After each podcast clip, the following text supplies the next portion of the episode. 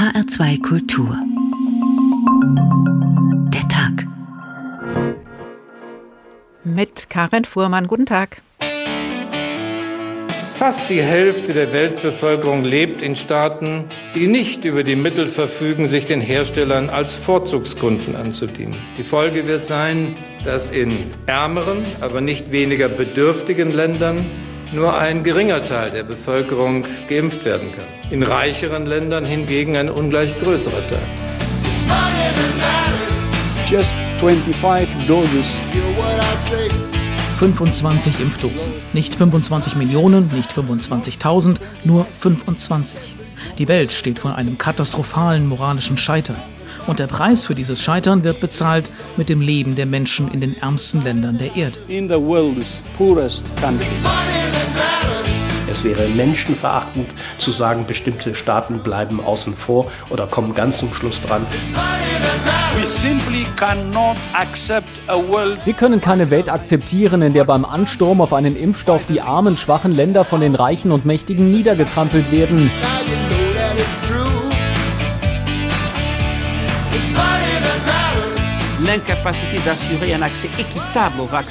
Das Versagen, einen gerechten Zugang zu Impfstoffen zu gewährleisten, ist ein moralischer Bankrott. Lediglich zehn Länder haben mehr als drei Viertel der bisher verabreichten Dosen des Covid-19-Impfstoffs verwendet. Impfgerechtigkeit ist ein entscheidender Schritt zur Verwirklichung der Menschenrechte. Impfnationalismus ist ein Rückschritt.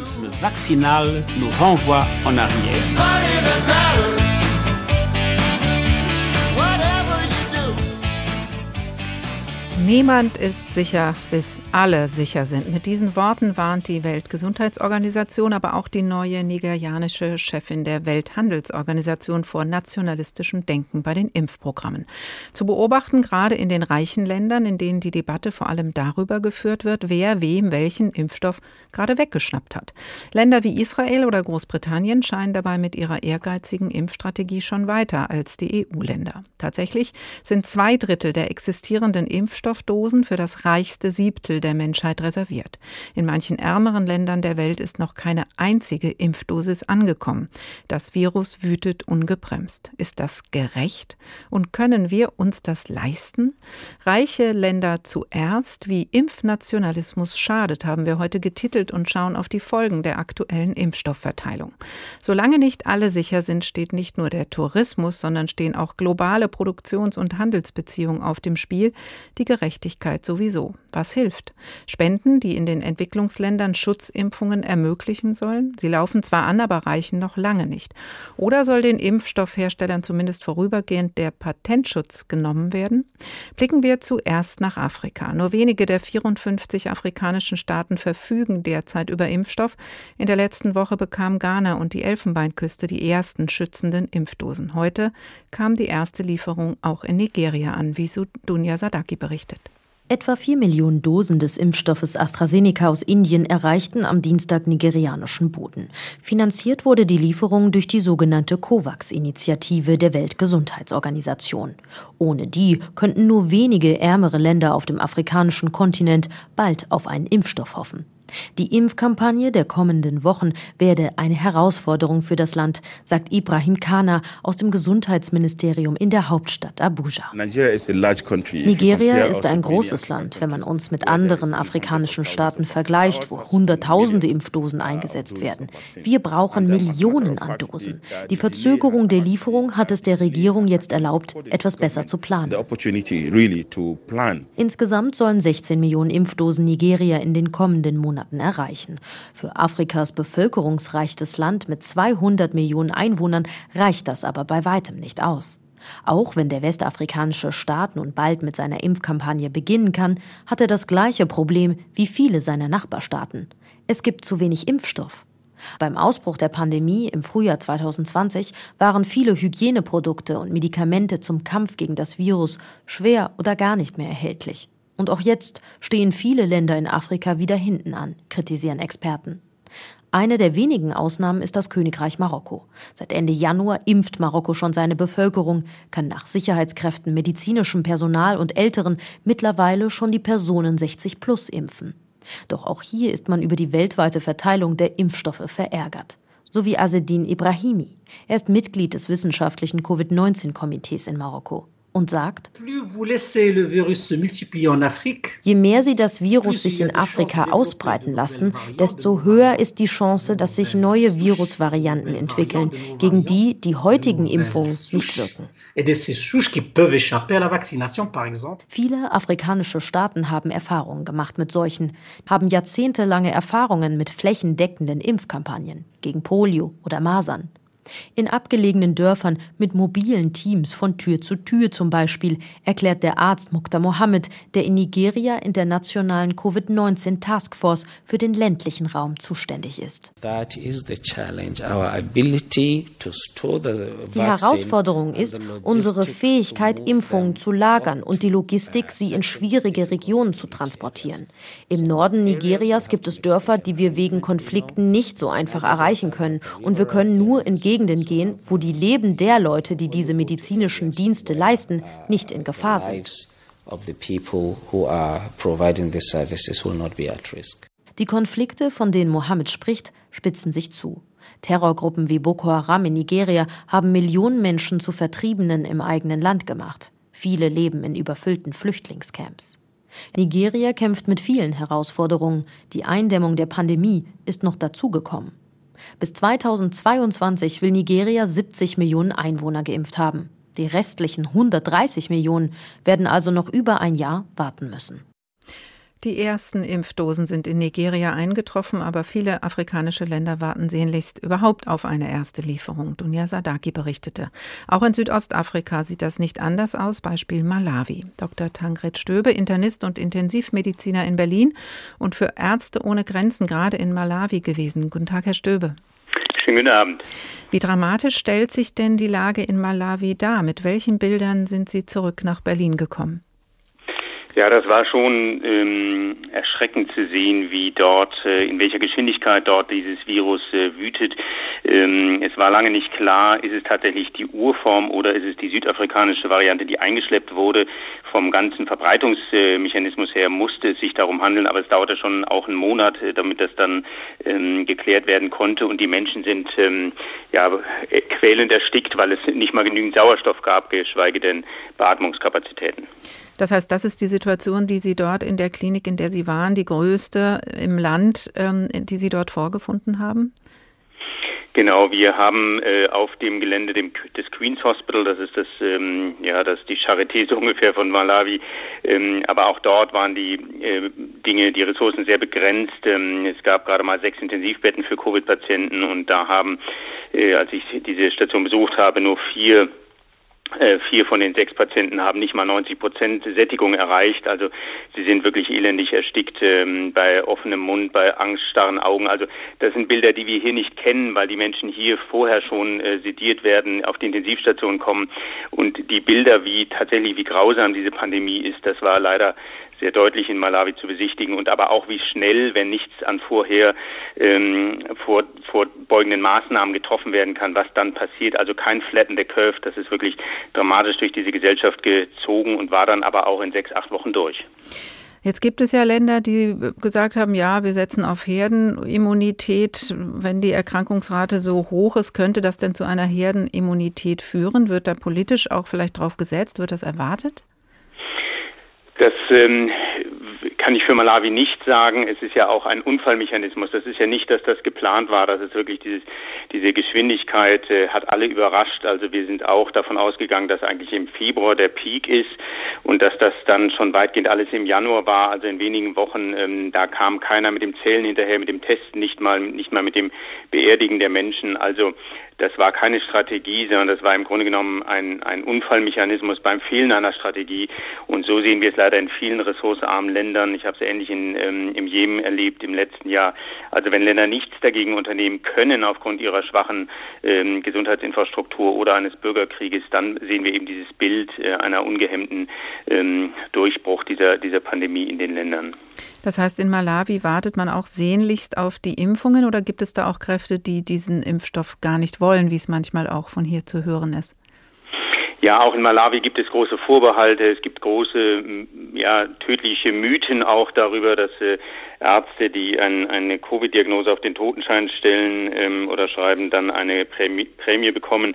Das gibt es auch, aber es gibt eben auch noch gar keine Impfstoffe. Also ich habe heute nochmal mit den Kollegen mich kurz geschaltet in Blantyre in der Stadt. Äh, es gibt bis heute noch keine Impfstoffe, die in Malawi angetroffen sind. Aber man wird sie, man erwartet sie sehnlichst. Also es ist schon eine Grundstimmung da, wo man sagt, ja, natürlich würden wir impfen. Natürlich würde, würde geimpft werden und ähm, es zeigt sich eben, Sie hatten es ja in der Anmoderation sehr schön schon, also wir haben global, äh, gibt es äh, 12 Milliarden Impfstoffe, das würde genau reichen, um jeden Menschen zweimal zu impfen. Es ist tatsächlich kein Herstellungsproblem per se, es ist ein Verteilungsproblem, was wir weltweit sehen und natürlich sind die ressourcenarmen Länder ganz hinten in dieser Warteschleife. Die reichen Länder haben sich die Impfdosen längst aufgekauft und äh, trotz aller Versprechungen, und ich erinnere äh, in der EU, also Ursula von der Leyen, aber auch Angela Merkel haben vor vielen Monaten das immer schon versprochen, diese Gerechtigkeit, aber äh, eingetroffen ist sie eben nicht. Insofern hat sich nur die Rhetorik verändert und das finden wir zynisch, weil wir brauchen wirklich äh, die Taten. Wir müssen sehen, dass wir hier äh, eine globale Impfgerechtigkeit herstellen, nicht nur aus humanitärer Solidarität, sondern eben auch, weil sonst diese Pandemie weltweit nicht zu stoppen ist. Und wäre die herzustellen, indem Impfstoffe geliefert werden? Also ist die Logistik dann vor Ort zu leisten? Verteilung, Kühlketten, Impfzentren etc.? Ja, auch das ist schon angeklungen. Äh, die meisten Länder Afrikas sind ja ähm, sehr äh, erfahren in äh, Impf, im Ausrollen von großen Impfkampagnen. Ähm, natürlich hilft da ein, ein Impfstoff wie AstraZeneca, der eben nicht so schwer, extrem gekühlt werden muss, aber auch ähm, Ärzte ohne Grenzen. Wir könnten in Blantyre eben auch diese extreme Kühlung von minus 40, minus 80 Grad herstellen. Also das sind eben oft dann auch Ausreden von uns hier im Norden, dass wir sagen, naja, die können das ja gar nicht logistisch leisten oder sie haben die Kühlkette nicht. Also in den Zentren, in den großen Städten ist das herstellbar und da sind ja auch die meisten Menschen betroffen. Blentheim ist der Ort, in dem diese Klinik steht, in der Sie waren. Und wozu wird es führen, auch nach dem, was Sie jetzt in den letzten vier Wochen gesehen haben, wenn Länder wie Malawi am Ende der Impfkette stehen? Was bedeutet das dann für das Land, für die Leute? Ja, wir ähm, sehen ja, dass äh, und die die Dinge haben wir ja auch hier schon seit Monaten diskutiert, dass es ja wichtig ist, die äh, Krankenpfleger, die die Ärztinnen zu, zu zuerst zu impfen, die ganz vorne stehen, aber dann auch die Risikomenschen. Und wenn das nicht passiert, dann sterben die als erstes. Aber natürlich und die Sorge haben wir von Malawi auch, dass sich dort neue Virusmutanten entwickeln. Und dann müssen wir noch einen Aspekt mitbedenken. In Malawi würden die nicht zum Vorschein kommen, weil es gibt keine Gensequenzierung. Sequenzierung. Das musste in Südafrika erfolgen. Deshalb hat es auch so lange gedauert, um das festzustellen. Das heißt, in vielen Ländern, wo diese Technik nicht ähm, da ist, weil die technischen Voraussetzungen fehlen, können sich Mutanten entwickeln, die wir gar nicht merken. Wir merken sie dann erst, wenn sie ausbrechen mit einer Wochen- oder monatelangen Verzögerung. Und das ist ein Risiko, was eben wiederum die ganze Welt betrifft. Impfstoff wird dringend gebraucht in Ländern wie Malawi, sagt Dr. Tankred Stöber, Intensivmediziner und für Ärzte ohne Grenzen gerade dort gewesen. Vielen Dank. Und die Logistik ist vor Ort zu leisten. Daran soll es nicht hängen, hat er gesagt. Reiche Länder zuerst. Wie Impfnationalismus schadet der Tag in H2 Kultur. Teilen hat was mit Gerechtigkeit zu tun. So steht es schon bei den Gebrüdern Grimm.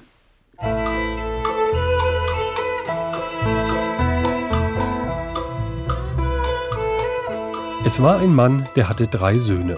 Davon hieß der jüngste der Dummling und wurde verachtet und verspottet und bei jeder Gelegenheit zurückgesetzt.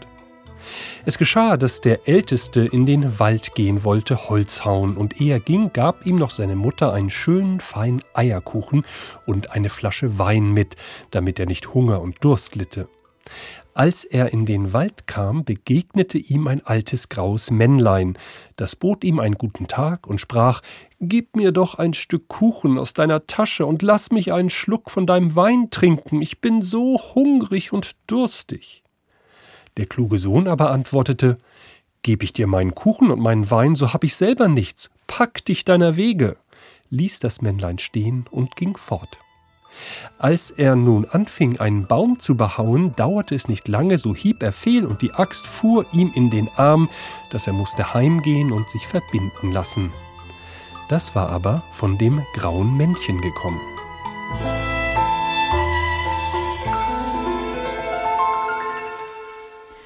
Teilen, nein, das hat schon mal nicht geklappt mit dem Teilen und auch nicht mit dem Auftrag. Aber es wird weitere Versuche geben bei der Goldenen Gans. So kennen es vom Märchen. Und mit welchem Erfolg die weiteren Versuche enden, das hören Sie später bei uns. Südafrika wusste sich in der ersten Infektionswelle nur mit einem scharfen Lockdown gegen das Virus zu wehren. Nun gegen die Infektionszahlen zurück und die Einschränkungen konnten gelockert werden sogar. Geimpft wird in Südafrika seit knapp zwei Wochen. Wie kann die ungerechte Verteilung des Covid-19-Impfstoffes behoben werden? Diese Frage stellen wir in der Sendung. Eine Idee ist, den Patentschutz auf Impfstoffe zumindest vorübergehend aufzuheben. Südafrika war ganz vorne mit dieser Forderung. Vor genau fünf Monaten hat das Land bei der WHO darum gebeten. Jana Gent über die Initiative und die Zweifel an der Wirksamkeit dieser Strategie. Die ersten Länder Afrikas haben mit Impfungen begonnen, aber lange nachdem auf der Nordhalbkugel die ersten Dosen injiziert wurden. Mustakim Begama spricht von einer Impfapartheid. Er ist Berater bei der Ständigen Vertretung Südafrikas bei den Vereinten Nationen. Wenn Menschen von Produktionsgrenzen sprechen, dann denken sie an räumliche Barrieren. Unsere Erfahrung zeigt aber, etwas herzustellen wird durch 50 Patente verhindert. Die Folge ist, dass sich Entwicklungs- und Schwellenländer hinten anstellen müssen. Schließlich gibt es ja derzeit noch nicht einmal genug Impfstoff für die Industrieländer. Das kritisiert auch Ahmed Ochwel Ouma von der panafrikanischen Gesundheitsbehörde Africa CDC. Those who are producing these vaccines Diejenigen, die Impfstoffe herstellen, sprechen von einem öffentlichen Gesundheitsgut. Aber dieses Gut ist nur für sie selbst. Und deshalb sehen wir mehr Nationalismus in Sachen Impfstoffe.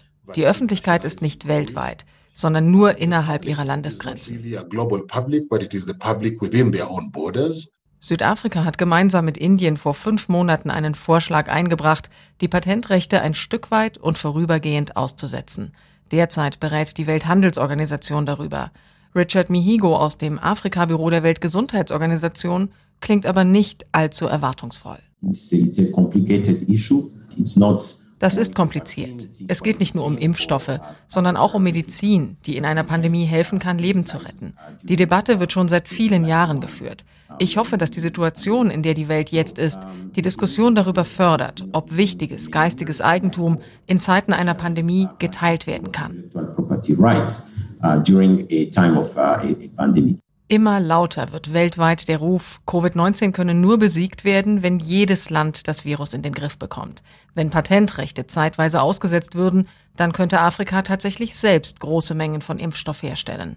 Es gibt durchaus die Industrie dafür und mehr noch sagt Ahmed Ochwel Uma von Africa CDC. Africa has one of the largest, uh, the largest manufacturing Afrika hat mit die besten Kapazitäten, um Impfstoffe für Tiere herzustellen. Eine Menge dieser Anlagen können umfunktioniert werden. Dadurch könnten wir auf dem Kontinent ein Produktionsnetzwerk aufbauen.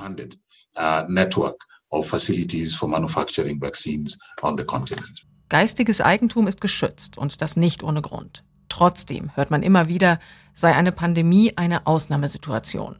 Speziell in Südafrika, wo die neue Variante von Covid-19 vorherrscht, sprechen Experten wie Mustakim de Gama von einer Notwendigkeit. Kein Recht ist uneingeschränkt. Unter besonderen Umständen können wir Rechte begrenzen. Wir glauben, die Pandemie ist so ein Umstand, wo wir weltweit zusammenarbeiten müssen, damit in kürzester Zeit alle Zugang zu Impfstoffen haben. Wir müssen das katastrophale Versagen des Marktes angehen, indem nur wenige monopolistische Hersteller entscheiden, wem sie Lizenzen erteilen. Der Kampf um die Patente geht in die nächste Runde. An der Spitze der Welthandelsorganisation steht ganz frisch die Ökonomin Kosi Okonjo-Iweala aus Nigeria. Sie hat angekündigt, beim Patentschutz für Corona-Impfstoffe eine Lösung finden zu wollen, damit weltweit mehr davon hergestellt werden können. Ein leichtes Spiel wird das nicht, denn die Pharmaindustrie lehnt bisher alle Bitten und Vorschläge ab. Südafrika fordert den Patentschutz auszusetzen, ein Bericht von Jana Gent. Und nicht nur Südafrika fordert das. Allein die Länder der EU haben 1,8 Milliarden Dosen ergattert. Damit kann jeder der 375 Millionen EU-Bürgerinnen und Bürger fast fünfmal immunisiert werden. Die 1,3 Milliarden Afrikanerinnen und Afrikaner bräuchten bis zu 1,5 Milliarden Impfdosen, um sich schützen zu können. Damit, so Fachleute, sei frühestens in drei Jahren zu rechnen. Mareike Hase, Referentin für internationale Gesundheitspolitik bei Brot für die Welt. Guten Tag. Hallo, guten Abend. Was würde es denn wirklich bringen, die Patente für die Impfstoffe auszusetzen? Könnten dann die Länder, die jetzt ganz hinten dran sind bei der Impfstoffverteilung, wirklich selbst produzieren oder ist das nur eine Wunschvorstellung?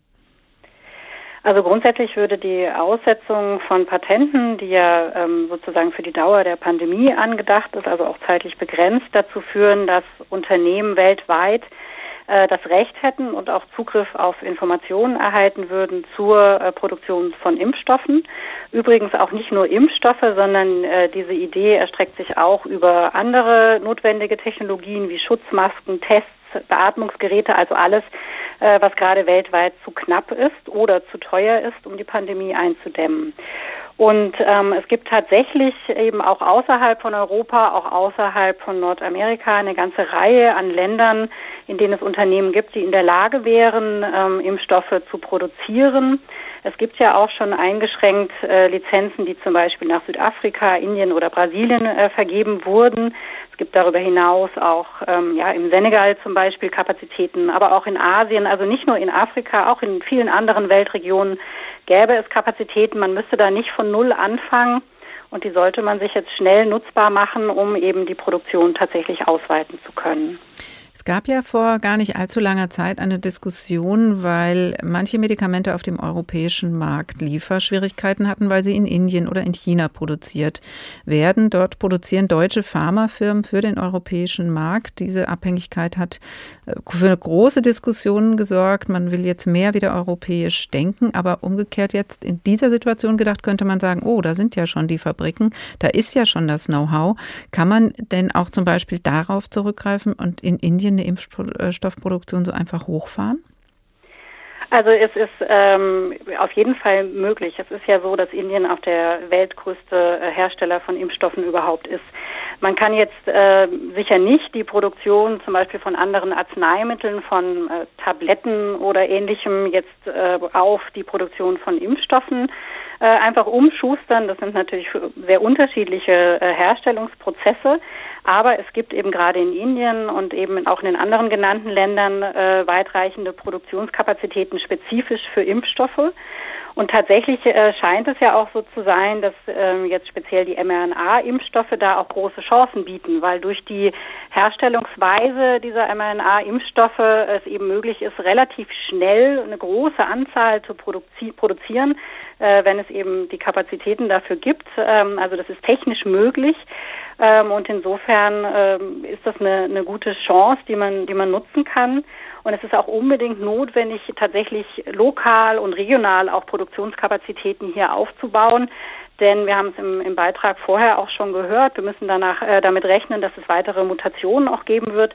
Und dann ist es auch wichtig, wirklich schnell lokal Impfstoffe zum Beispiel auf zukünftige Mutationen anzupassen. Und das äh, da eben viel schneller zu sein, äh, als man wäre, wenn es jetzt nur Kapazitäten in, in einzelnen europäischen Ländern mhm. zum Beispiel gibt. Also wenn man da an die ganze Welt denkt, dann hat auch die ganze Welt hinten raus was davon. Ähm, wenn man sich jetzt nochmal diesen Patentschutz vornimmt oder so wie Sie es auch gerade beschrieben haben, dass man eben dann Lizenzen vergeben könnte. Es gab ja schon die, dieses Beispiel beim Umgang mit HIV und da wurde auch schon gezeigt, dass man es auf mit dieser Aufhebung des Patentschutzes auch lösen kann, das Problem. Wie hat das damals funktioniert? Ja, wir können eigentlich sehr viel lernen von der HIV-Aids-Epidemie, die ja in den 80ern und 90ern ihren Höhepunkt hatte. Und es gab dann äh, tatsächlich in den 90ern auch erste Medikamente zur Behandlung von AIDS. Tatsächlich waren die aber, weil sie eben von wenigen Herstellern nur äh, hergestellt wurden, die das Monopol darauf hatten, waren die Medikamente unerschwinglich teuer für viele Länder, gerade für afrikanische Länder. Es hat äh, ungefähr zehn Jahre gedauert, äh, bis durch ähm, ja auch Druck auf Regierungen, auch auf Unternehmen tatsächlich dann Lizenzen vergeben wurden und äh, mehr Unternehmen diese Medikamente herstellen konnten.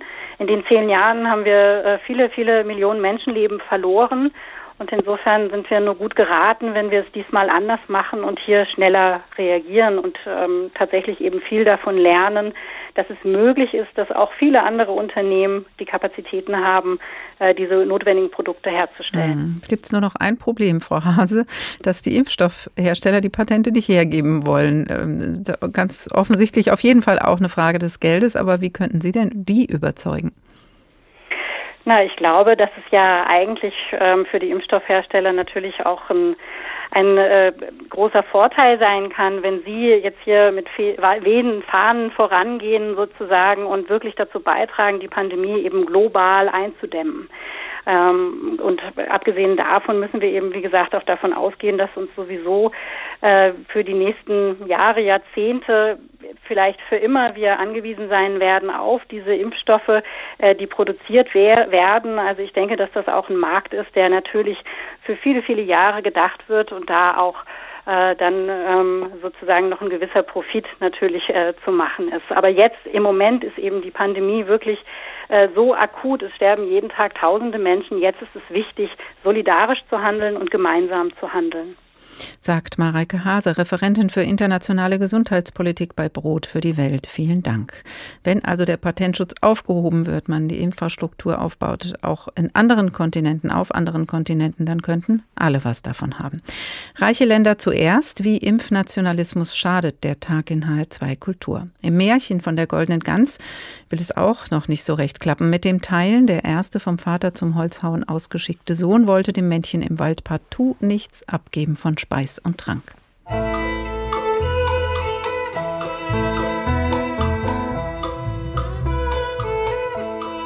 Darauf ging der zweite Sohn in den Wald und die Mutter gab ihm wie dem Ältesten ein Eierkuchen und eine Flasche Wein. Dem begegnete gleichfalls das alte graue Männlein und hielt um ein Stückchen Kuchen und einen Trunk Wein an. Aber der zweite Sohn sprach auch ganz verständig, Was ich dir gebe, das geht mir selber ab, pack dich deiner Wege, ließ das Männlein stehen und ging fort. Die Strafe blieb nicht aus. Als er ein paar Hiebe am Baum getan, hieb er sich ins Bein, dass er musste nach Hause getragen werden.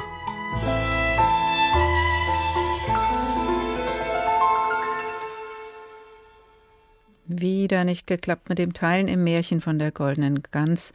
Nicht nur, dass das Männchen leer ausging, es endete auch schmerzhaft für den zweiten wie für den ersten ausgeschickten Sohn.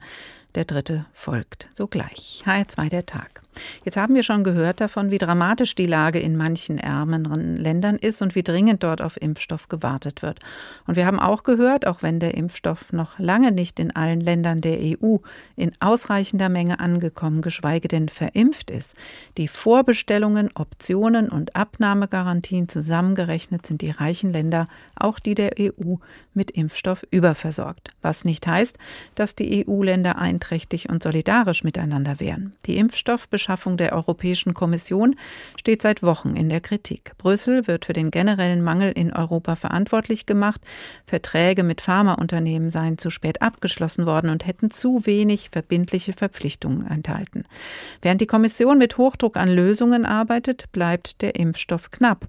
Und das hat auch direkte Auswirkungen auf Europas Nachbarregion. Michael Schneider über das Impfstoffgerangel innerhalb der Europäischen Union und die Folgen. Die Europäische Union steckt im Dilemma. Sie will helfen in der eigenen Nachbarschaft und weltweit. Impfstoffe gegen das Coronavirus müssen allen Staaten zur Verfügung stehen und dabei will Europa einen Beitrag leisten. Das war schon lange klar, bevor die ersten Impfstoffhersteller überhaupt eine Zulassung in der EU beantragt hatten.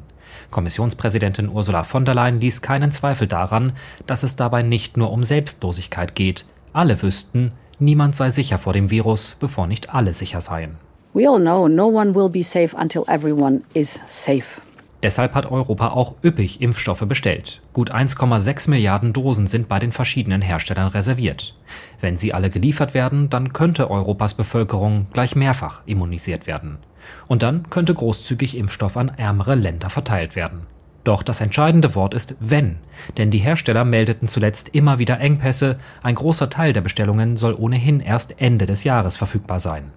Solange also die Präparate auf dem Kontinent knapp bleiben, wachen die Mitgliedstaaten eifersüchtig über ihre Kontingente. Ans Teilen denkt in dieser Situation kaum jemand.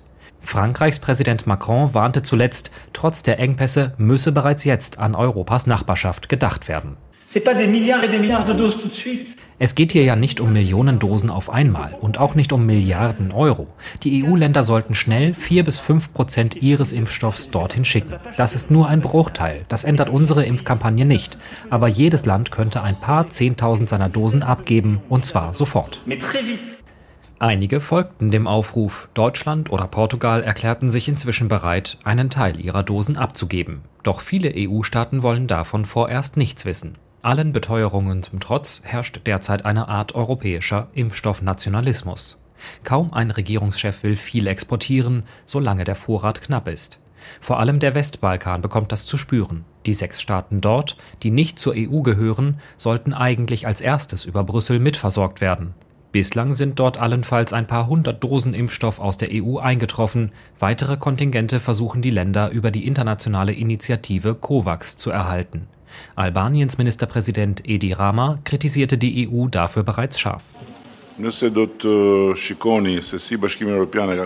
Der ganze Verteilmechanismus sei so konstruiert, dass Drittstaaten nicht berücksichtigt würden. Die einzelnen Mitgliedsländer seien verantwortlich, Dosen an Drittstaaten abzutreten was derzeit noch kaum geschehe. Die EU-Mitglieder sind vorerst selbst damit beschäftigt, genug Impfstoff zusammenzubekommen. Das System der Kommission soll eine gerechte Verteilung unter ihnen gewährleisten, so bekommt jeder Mitgliedsstaat Kontingente, abhängig von seiner Bevölkerungszahl. Doch einige Staaten bemühen sich längst um Impfstoffe aus anderen Quellen. Ungarn hat bereits den russischen und den chinesischen Corona-Impfstoff per Notfallzulassung genehmigt. Beide werden bereits verwendet. Nach seiner eigenen, medienwirksam inszenierten Impfung diese Woche verkündete Premier Viktor Orban, sein Land werde bis Ostern europäischer Spitzenreiter beim Impfen werden. Andere osteuropäische Länder wollen folgen. Längst hat ein Wettrennen um die höchsten Impfquoten begonnen. Nach dem Beschaffungsdebakel der EU-Kommission gehen die Mitgliedsländer zunehmend ihre eigenen Wege und denken dabei in erster Linie an sich selbst. Michael Schneider über die Impfstoffverteilung innerhalb der EU. Die Impfquoten sind sehr unterschiedlich. Weltweit vorne mit den Impfquoten liegen die USA, Großbritannien und Israel. Impfnationalismus funktioniert also, könnte man meinen. Mehr als die Hälfte der knapp 9,3 Millionen Israelis hat schon mindestens eine von zwei Impfungen gegen das Coronavirus erhalten. Seit 6. Dezember wird geimpft. Rund 3,5 Millionen sind schon mit beiden Impfungen durch. Geht doch. Benjamin Hammer in Tel Aviv, guten Tag. Guten Tag. Wie hat denn Israel diese Impfquote erreichen können? Hieß das Beschaffung ohne Rücksicht auf Verluste? Israel muss sozusagen keine Rücksicht nehmen. Das ist der Vorteil ähm, der isolierten Lage. Natürlich gibt es Abkommen mit den USA und Zollunionen, aber es ist eben ein Land, ähm, dem man so schnell den Vorwurf, den man einem EU-Land machen könnte, ähm, da alleine vorzuschreiten, äh, nicht machen kann. Israel hat einen riesen Vorteil. Es ist ein kleines Land, neun Millionen Einwohner, Sie haben es gesagt, ein modernes Land mit einem hohen Grad an Digitalisierung. Und das macht es spannend für Pharmakonzerne. In dem konkreten Fall für BioNTech, Pfizer, die gesagt haben, wenn wir Israel prioritär mit viel Impfstoff beliefern, dann können wir dort als erstes sehen, ob und wie eine breite Impfung wirkt. Und das Resultat ist für Israel positiv und, so würde Israel argumentieren, für die Welt auch, denn wir kriegen es ja mit, fast jeden Tag erreichen uns neue Meldungen aus Israel, beziehungsweise wir als Korrespondenten berichten drüber über Studienergebnisse. Hm, also der Datendeal mit Pfizer macht es möglich. Jetzt ist aber die andere Seite der Impfung, ist ja der Arm, wo die Spritze rein muss. Also gibt es auch offensichtlich keine Impfskepsis in der Bevölkerung. Die Leute kommen? Also ich glaube, bei Leuten, die nicht ähm, gezielt Impfskeptiker sind, hat schon zum Erfolg beigetragen, dass das hier ziemlich erfolgreich ablief. Beispiel, es gibt nur einen Impfstoff. Das heißt, die Debatte, die ich von Deutschland aus mitbekomme, welcher Impfstoff ist der beste, die gibt's hier nicht. Hier wird eigentlich nur BioNTech Pfizer verimpft. Zweite Geschichte, die Organisation aufgrund der hohen Digitalisierung, die lief auch gut ab. Die älteren Patienten am Anfang und Patientinnen haben eine SMS bekommen konnten relativ problemlos den Impftermin bekommen. Jetzt ist aber nicht alles perfekt in Israel. Es gibt hier auch Impfskeptiker und man kann sagen, je jünger die potenziellen Impfempfängerinnen und Impfempfänger, desto größer die Impfskepsis. Hier in Israel können sich mittlerweile alle über 16-Jährigen impfen lassen, unbürokratisch und schnell. Aber gerade bei den Jüngeren, na, so ein Drittel ähm, bleibt skeptisch und im Internet, auf Social Media gibt es auch relativ viele Verschwörungstheorien. Und es könnte wirklich am Ende äh, wichtig werden für Israel natürlich, dass eine breite Bevölkerung durchgeimpft ist. Jetzt gibt es natürlich sicher auch motivierend den grünen Pass. Ähm, Bilder von Konzertbesuchen gehen um die Welt, Leuten, die glücklich ihre Impfdokumente hochhalten. Das ähm, löst Neid in aller Welt aus. Ist das wirklich dann jetzt auch so eine Stimmung, Gefühl von einer neuen alten Freiheit? Ich würde persönlich sagen, noch nicht. Ich ähm, war nicht bei den Konzerten, habe sie mir aber aus der Ferne angeschaut. Ähm, da gibt es noch sehr viele Regeln. Masken müssen angelassen werden, Getränke dürfen nicht verzehrt werden, äh, die Bars müssen zubleiben bei Restaurants, es muss Abstandsregeln geben und so weiter. Äh, es ist ein erster Schritt ähm, zu einer neuen Normalität, aber kein Schritt äh, in Richtung alte Normalität. Und auch da äh, ist die Stimmung eher gebremst, weil erstens es sich für viele Konzertveranstalter nicht lohnt, die Konzerte überhaupt zu machen unter den Regeln des grünen Passes, also zum Beispiel begrenzte Kapazität. Ich habe es gesagt, kein Verkauf von Getränken. Manche Veranstalter sagen einfach, das bringt uns nichts. Und dann auch wieder bei den jüngeren Israelis ist die Opposition gegen diesen grünen Pass immens. Ähm, ich habe mit Bands gesprochen, die haben gesagt, in dem Moment, wo wir ein Konzert mit diesem grünen Passsystem ins Internet gestellt haben, ging auf Social Media der Shitstorm los von unseren Fans, die gesagt haben, das geht nicht, dass ihr differenziert zwischen Geimpften und Ungeimpften. Das ist definitiv eine Debatte hier in Israel. Mhm. Ist denn auch der Impfnationalismus eine Debatte? Wird das in der israelischen Politik oder in der Bevölkerung kritisch diskutiert, dass man sich da als eine Nation ganz vorne dran stellt? Ich würde sagen, insgesamt nein. Israel ist ja ein Land im Dauerkrisenmodus ähm, und so nehmen das die Israelis auch wahr. Ein Land, das ja auch viel Leid erfahren hat. Ein Land, das aufschaut in der Regel zum Premierminister, der das hoffentlich alles managt. Von daher kaufen, glaube ich, die meisten Israelis Benjamin Netanyahu diesen Narrativ von ich, der starke Mann, Israel zuerst, wir müssen das hinkriegen auf und schauen möglicherweise nicht so sehr über den Tellerrand. Linke Israelis und auch NGOs, die kritisieren, dass Israels Nachbar, die Palästinenser, kaum Impfungen hat, und da gibt es jetzt einen großen Streit, hat Israel eine Verpflichtung, die Palästinenser mit zu impfen, Stichwort Besatzung des Westjordanlandes und Blockade des Gazastreifens. Der kann aber kaum gelöst werden, dieser Streit, zumindest völkerrechtlich. Israel sagt nein, wir haben keine Verpflichtung. Die Gegner Israels bzw. Sympathisanten der Palästinenser, die sagen aber, das kann ja wohl nicht wahr sein, dass die, dass die Israelis fast schon durchgeimpft sind und auf der anderen Seite des Grenzzauns bzw. Der, der, Grenzmauer ähm, die Infektionsrate im Moment explodiert und es keinen Impfstoff gibt aber es Bewegung gibt über diese Grenze in die eine und die andere Richtung. Das heißt, das ist ja auch so eine Frage, wenn Israel dann nur an sich selbst denkt. Das kommt ja in der Sendung jetzt äh, immer wieder, dieses Thema. Was ist dann mit den Staaten drumherum? Das gilt innerhalb der EU, das gilt über die Grenzen Europas hinaus. Wenn Israel sagt, wir wollen ganz vorne sein, aber eben Westjordanland, Gazastreifen, äh, da kümmern wir uns erstmal nicht drum, der Flughafen ist zu, also es braucht eine Abschottung nach außen. Was hat Israel dann wirklich davon? Äh, völlig richtiger Hinweis und äh, es ist ja auch so, dass im besetzten Westjordanland die Übergänge fließend sind. Da ist eine israelische Siedlung auf dem Berg und 500 Meter entfernt ist ein palästinensisches Dorf. Das kann natürlich langfristig, sagen Expertinnen und Experten, nicht funktionieren, dass die einen geimpft sind und die anderen nicht geimpft sind, weil Gott sei Dank gibt es ja Berührungspunkte trotz des Konfliktes. 100.000 Palästinenser arbeiten jeden Tag in Israel oder israelischen Siedlungen und da gibt es jetzt Bewegung. Israel hat zugestimmt, die zuständige israelische Armeebehörde, diese Palästinenser zumindest zu impfen. Und es ist schon auch interessant, dass Epidemiologen unpolitisch und ohne Schaum vom Mund und ganz ruhig eben auch den Rat abgeben, liebe israelische Regierung, in eurem eigenen Interesse, wenn Impfstoff übrig ist, dann bitte so bald wie möglich an die Palästinenser.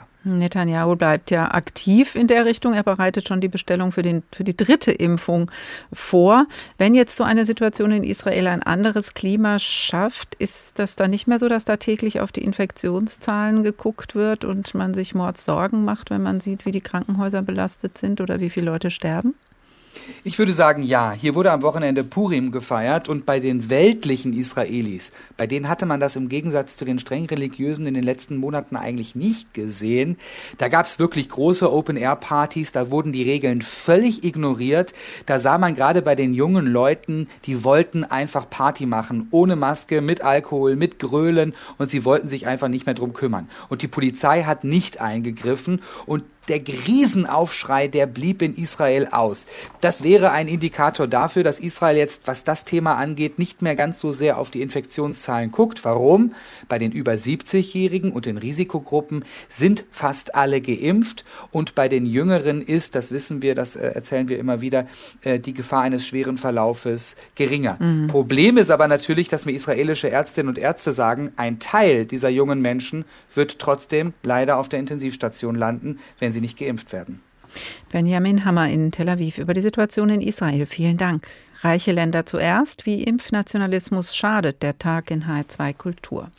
Zwei Söhne waren im Märchen von der goldenen Gans schon unverrichteter Dinge und schwer verletzt aus dem Wald zurückgekehrt. Beide wollten ihre Verpflegung nicht teilen mit dem alten grauen Männchen, das im Wald aufgetaucht war.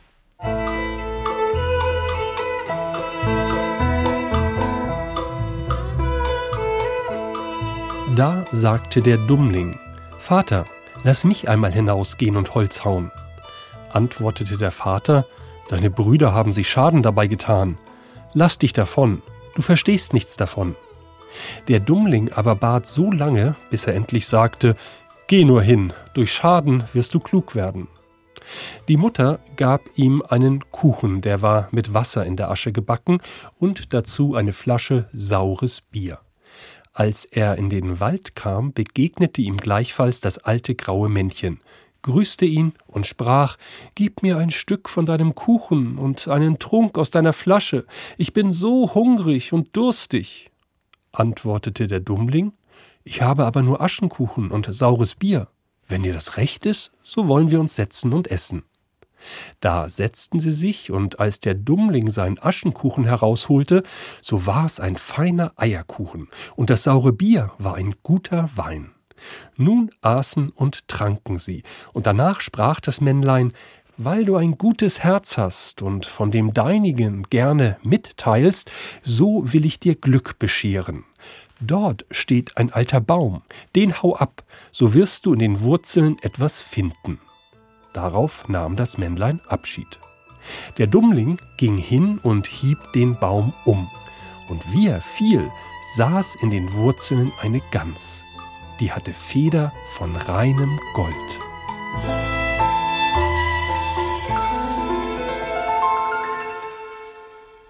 Die goldene Gans eben, da liegt sie. Der Dummling wird fürs Teilen belohnt im Märchen der Gebrüder Grimm, H2 der Tag. Dass auch bei der Covid-19-Schutzimpfung der pure Egoismus aus vielen Gründen nicht angebracht ist, das haben wir jetzt schon gehört und das haben auch die Chefs der G7-Staaten gemerkt. Auf ihrem letzten Gipfel gaben US-Präsident Biden und Bundeskanzlerin Merkel milliardenschwere Zusagen für den weltweiten Kampf gegen die Pandemie. Aber alles, was bisher gesammelt wurde, reicht noch nicht. Bereits Mitte 2020 hatte die WHO den Fonds COVAX ins Leben gerufen, er klang schon mal an in dieser Sendung, der die globale Aufteilung der Serien regeln und finanzieren sollte. Und zwar so, dass immerhin einem Fünftel der Bevölkerung der Entwicklungsländer eine Impfung angeboten werden könnte.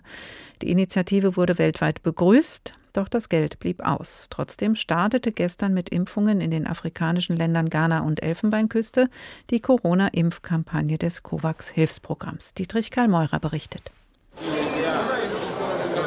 Ein Impfzentrum in Abidjan, der Hauptstadt des westafrikanischen Lands Elfenbeinküste. Sicherheitspersonal, Lehrkräfte und Gesundheitspersonal bekommen ein Mittel geimpft, das über die Initiative COVAX geliefert wurde.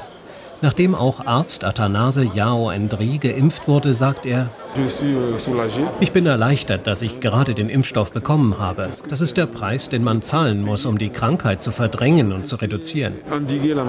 Die Elfenbeinküste und Ghana waren die ersten beiden Länder, die Impfstoffe über das COVAX-Programm erhalten haben. Inzwischen wurden auch weitere Staaten beliefert. In dieser Woche sollen weltweit 11 Millionen Dosen verteilt werden, bis Ende Mai 237 Millionen. COVAX will sicherstellen, dass noch in diesem Jahr in jedem Land, egal ob reich oder arm, die am stärksten gefährdeten 20 Prozent der Bevölkerung gegen Covid-19 geimpft werden können. Das sei ein entscheidender Schritt im Kampf gegen das Coronavirus. Davon ist der Generaldirektor der Weltgesundheitsorganisation Tedros Adhanom Ghebreyesus überzeugt.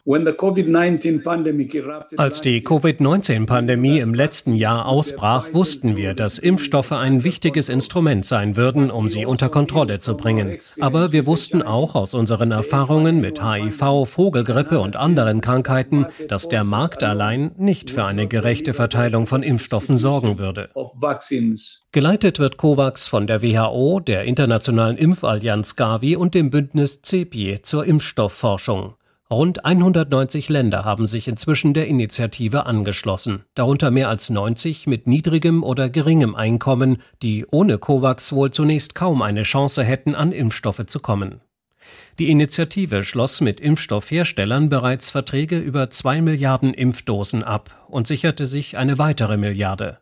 Dieser Großeinkauf gibt dem Produzenten Sicherheit und sorgt auch für günstigere Preise. Reiche Industrieländer unterstützen COVAX mit mehreren Milliarden Euro. Deutschland ist einer der wichtigsten Partner. Entwicklungsstaatssekretärin Maria Flachsbart bezeichnet die internationale Kooperation bei COVAX als wahrhaft historischen Moment. Was wir hier erleben, sind die Stärken des Multilateralismus. Wir sehen, was erreicht werden kann, wenn alle Akteure zusammenarbeiten. Der öffentliche Sektor, die Wissenschaft, die Wirtschaft und auch die Zivilgesellschaft. Zwar begannen erste Impfungen im Rahmen von COVAX erst jetzt und damit mehr als zwei Monate später als anderswo, doch immerhin haben sie begonnen. Daher bezeichnet WHO-Chef Tedros Adhanom Ghebreyesus die Initiative als herausragenden Erfolg. Dies ist eine beispiellose Partnerschaft, die nicht nur den Verlauf der Pandemie verändern wird, sondern auch die Art und Weise, wie die Welt auf künftige Gesundheitskrisen reagieren wird. Nun muss COVAX erreichen, dass die Impfungen akzeptiert werden und genügend Impfdosen auch geliefert werden.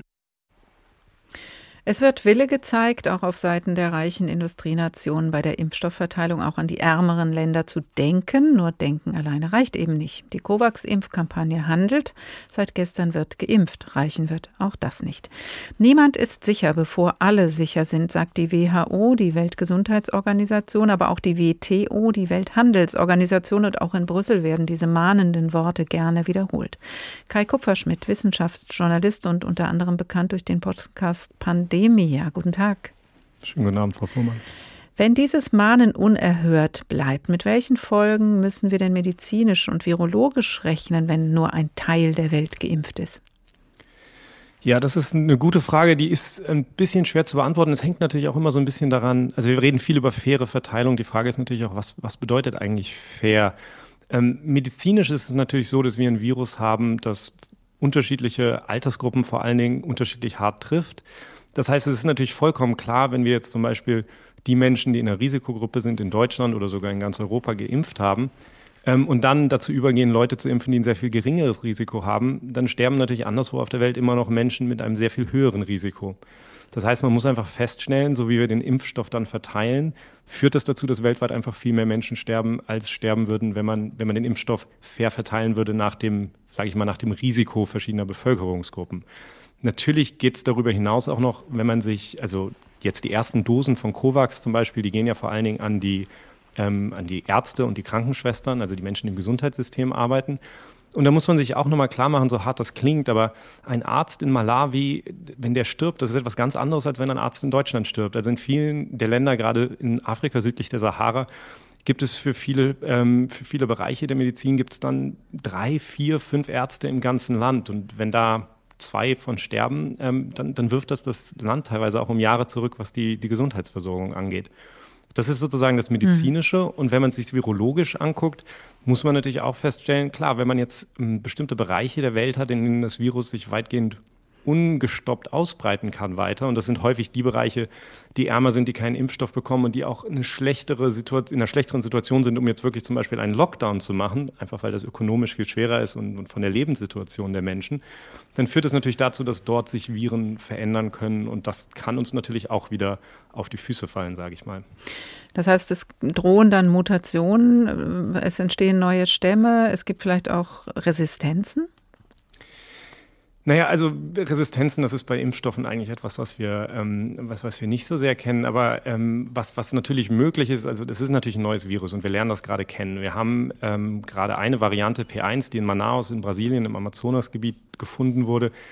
Da wurden heute neue Daten zu präsentiert. Die, die Schätzungen gehen dahin, dass 25 bis 60 Prozent der Menschen, die bereits infiziert waren mit einem SARS-CoV-2-Virus äh, in den letzten Monaten dort, sich damit neu infizieren können. Das bedeutet nicht, dass das Gleiche gilt für die Impfstoffe, aber man sieht, das Virus hat zumindest im Moment noch die Möglichkeit, sich so zu verändern, dass es einen Teil des, des Schutzes, den wir durch natürliche Infektion haben, umgehen kann.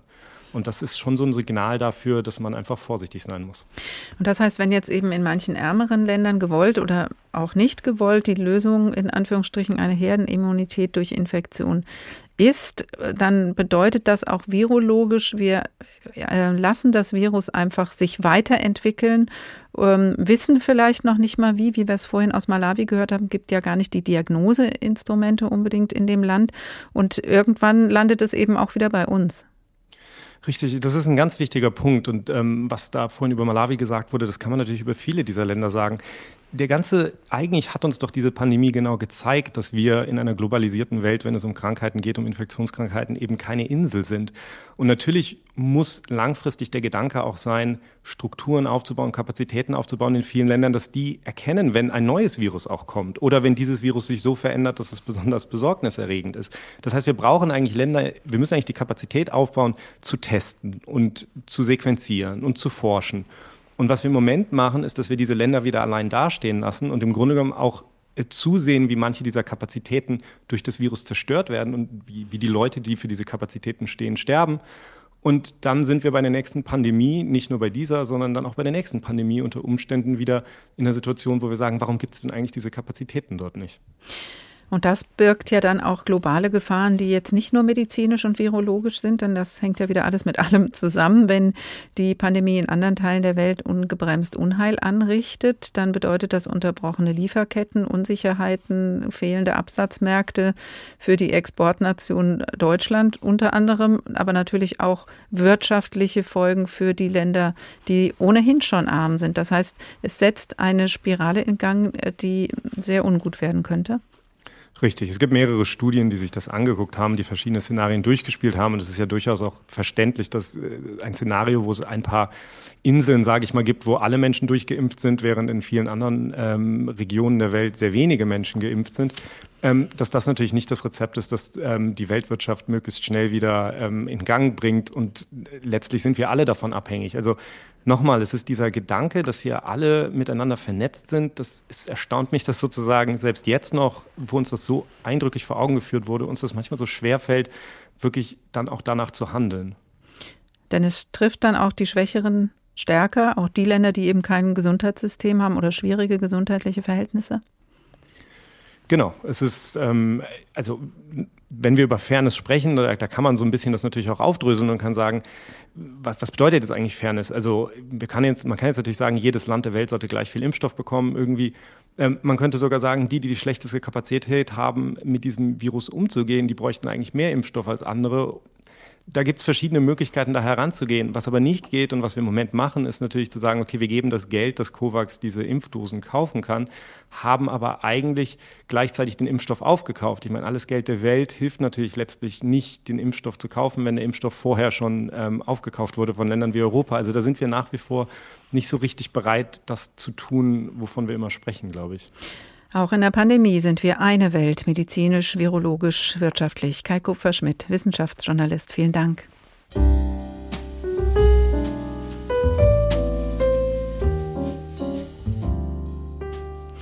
Und das war der Tag für heute. Die Ursachen, die Praxis und die Folgen des Impfnationalismus haben wir uns angeschaut und es ist deutlich geworden, dass es weniger um Barmherzigkeit, sehr wohl um Gerechtigkeit, aber vor allem langfristig um eine gute Zukunft für alle Länder geht. Nachhören können Sie unsere Sendung wie immer unter hr2.de oder in der ARD Audiothek Der Tag HR2. Ich heiße Karin Fuhrmann und wünsche Ihnen noch einen schönen Abend.